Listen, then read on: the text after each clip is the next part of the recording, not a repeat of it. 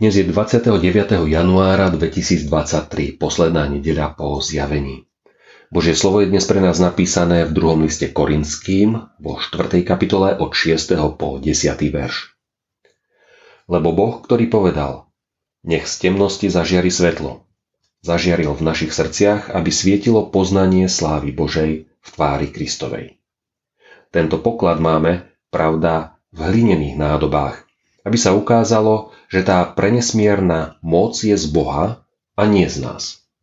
Všetkým sme utláčaní, ale nie potlačení.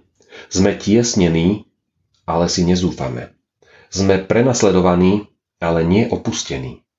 Sme zmietaní, ale nehynieme. Ježišovo zomieranie nosíme stále v tele, aby aj život Ježišov zjavný bol na našom tele. Poklad ukrytý v prostej nádobe. Pravdepodobne nie je potrebné pripomínať dej románu Alexandra Dumas staršieho Grof Monte Cristo. Ako dieťa som si pri jeho čítaní kládol otázku, ako by som využil poklad takej hodnoty, aký objavil Edmond Dante. Apoštol Pavol nám však v prečítanom texte pripomína, že po takomto poklade nemusíme túžiť ani ho hľadať, pretože ho už vlastne máme.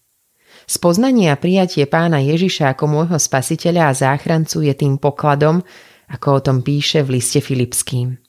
Iste aj pokladám všetko za stratu pre nekonečne vzácne poznanie Ježiša Krista, svojho pána, pre ktorého som všetko stratil a všetko pokladám za smeti, aby som Krista získal. Pavol si uvedomil, že jeho poslaním nie je tento poklad ukrývať, ani ho využiť len pre vlastnú potrebu či na osobné ciele – Pochopil, že svetlo, ktoré osvietilo jeho život, musí niesť ďalej a snažiť sa, aby osvietilo aj životy mnohých iných. A čože je ten vzácný poklad uložený v krehkej hlinenej nádobe? Naše slabosti, omily, hriechy len potvrdzujú, že je to pravdivý obraz. Boh si nás však vybral aj s našou krehkosťou, aby tým ukázal, že tá prenesmierna moc je z Boha a nie z nás. Modlíme sa. Bože, odpusť, že pána Ježiša Krista nepovažujem za najväčší poklad svojho života, aj keď niekedy tvrdím opak.